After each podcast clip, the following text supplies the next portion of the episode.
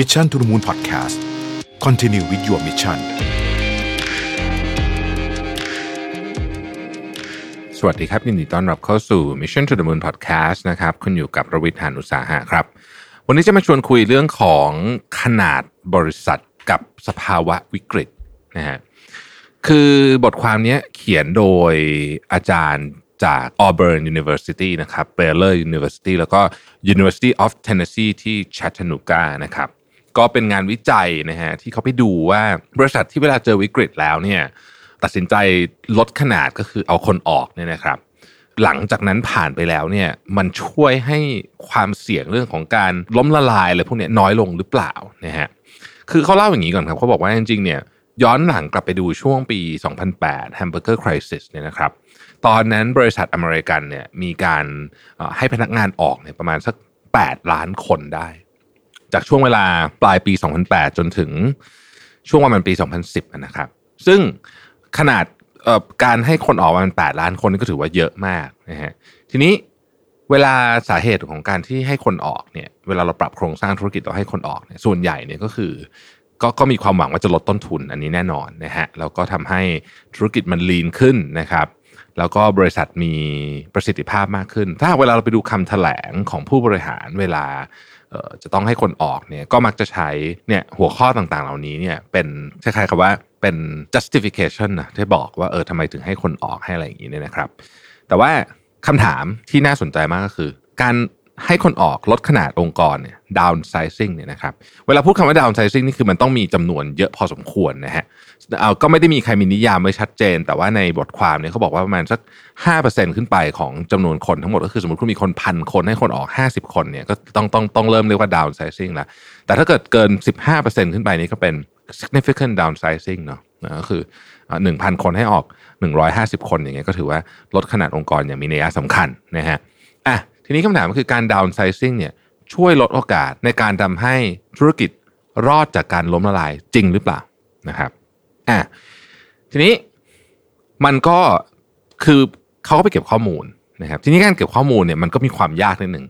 คือว่าเวลาเขาไปเก็บข้อมูลเนี่ยเขาต้องไปเก็บข้อมูลบริษัทที่เป็นบริษัทมหาชน แล้วก็ดูว่าบริษัทที่อะตอนอยู่วิกฤตเนี่ยดาวน์ไซส์หรือเปล่าเสร็จแล้วหลังจากนั้นเป็นยังไง แต่ประเด็นมันอยู่ตรงนี้ครับก็คือว่ามันมีความซับซ้อนมาก เพราะว่าหนึ่งคุณต้องดูด้วยก่อนว่าบริษัทที่ downsize เนี่ยก่อนที่เขาจะ downsize บริษัทตัวเองหรือก่อนที่เอาคนออกเนี่ยสภาพทางธุรกิจเป็นยังไง อันนี้อันที่หนึ่งนะครับ อันที่สองเขาอยู่ใน industry ไหนนะฮะอันที่สามก็คือว่ามันมี factor อื่นที่มาเกี่ยวข้องหรือเปล่านะฮะแต่ว่าถ้าเกิดว่าเราดูโดยรวมเนี่ยนะครับบริษัทที่ตัดสินใจลดคนนะฮะส่วนใหญ่ก็จะต้องบอกว่าคนที่เหลืออยู่อะนะฮะ ต้องเพิ่มประสิทธิภาพนะเพราะไม่อย่างนั้นนี่ทำงาน cover ไม่ครบนะครับ แต่ว่ามันกลายเป็นว่าบริษัทที่ดาวไซส์เนี่ยสิ่งที่เขาเจอก็คือว่าเอ่อ productivity ลดลงนะฮะต่อคนด้วยนะลดลงนะครับเอ่อความพึงพอใจของลูกค้าลดลงนะฮะแล้วก็ขวัญกำลังใจลดลง ความเครียดของพนักงงานเพิ่มขึ้นนะฮะซึ่งไอ้ข้อต่างๆเหล่านี้เนี่ยมันส่งผลกระทบในระยะยาว ข้อดีของการลดไซส์ของบริษัทคือการลดต้นทุนเนี่ยอันนี้ส่งผลกระทบในระยะสั้น แต่ต่างๆที่ผมกล่าวมาเมื่อกี้คือเรื่อง productivity ลดลง ความพึงพอใจของลูกค้าลดลง ความเครียดของพนักงานเพิ่มขึ้น พวกนี้ส่งผลกระทบในระยะยาวนะครับ ซึ่งพอไปดูเรื่องพวกนี้แล้วเนี่ยเขาบอกว่าพอเจาะลงลึกไปอีกเนี่ยจะค้นพบว่าบริษัทที่ downsize ตัวเองเนี่ยนะครับเอ่อทำให้พนักงานเนี่ยเหมือนกับงานเยอะขึ้นใช่ไหมพองานเยอะขึ้นปุ๊บเนี่ย สิ่งที่มันเกิดขึ้นก็คือ ไม่สามารถที่จะพัฒนา skill ใหม่ ๆ ได้พอไม่สามารถพัฒนาสกิลใหม่ ๆ ได้ ก็ไม่มี innovation นะครับในขณะเดียวกันเนี่ยความไว้เนื้อเชื่อใจกับผู้บริหารก็จะลดลงด้วยนะครับ engagement ก็ลดลง loyalty ลดลง ของพวกนี้เนี่ยเป็น long term ทั้งสิ้นนะดังนั้นเนี่ยการ downsize ที่ดูเหมือนจะให้ผลบวกในระยะสั้น กลับให้ผลลบในระยะยาวนะอันนี้เขาไปเก็บข้อมูลมาจากบริษัทที่เป็นบริษัท ที่อยู่ในตลาดหลักทรัพย์ 4,710 บริษัทจาก 83 industry นะครับ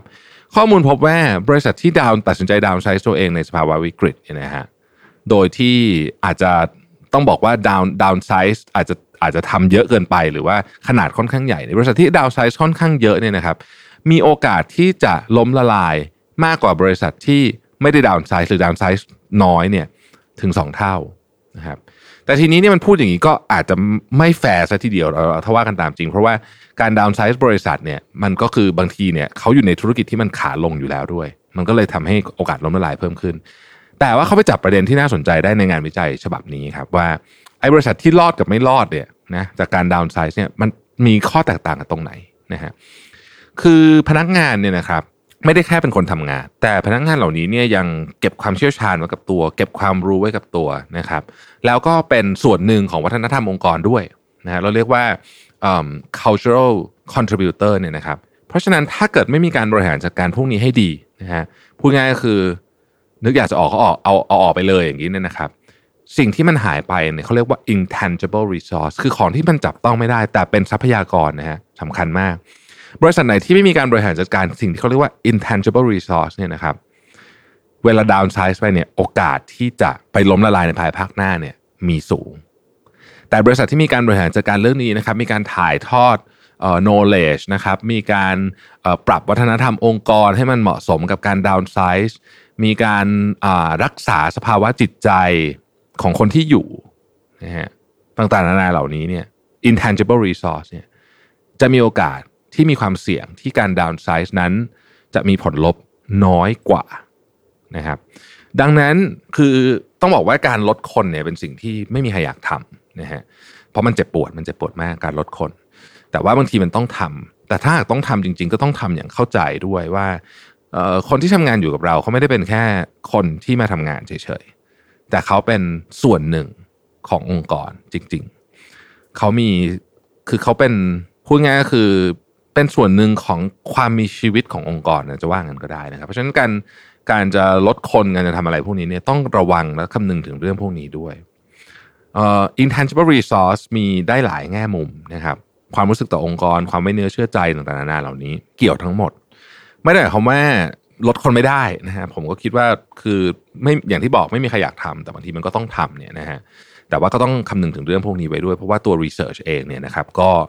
บ่งบอกไว้อยู่แล้วว่ามันเกี่ยวจริงๆนะฮะใครที่สนใจเรื่องนี้นะครับเข้าไปอ่านได้ที่ Harvard Business Review ชื่อว่าบทความชื่อว่า if you think downsizing might save your company think again นะครับเป็นบทความที่ในนั้นก็จะมีลิงก์ไปถึงตัว research ที่เขาทำด้วยนะครับ ก็ไปอ่านในรายละเอียดเพิ่มเติมได้ ขอบคุณที่ติดตาม Mission to the Moon นะครับแล้วพบกันใหม่วันพรุ่งนี้ สวัสดีครับ Mission to the Moon Podcast Continue with your mission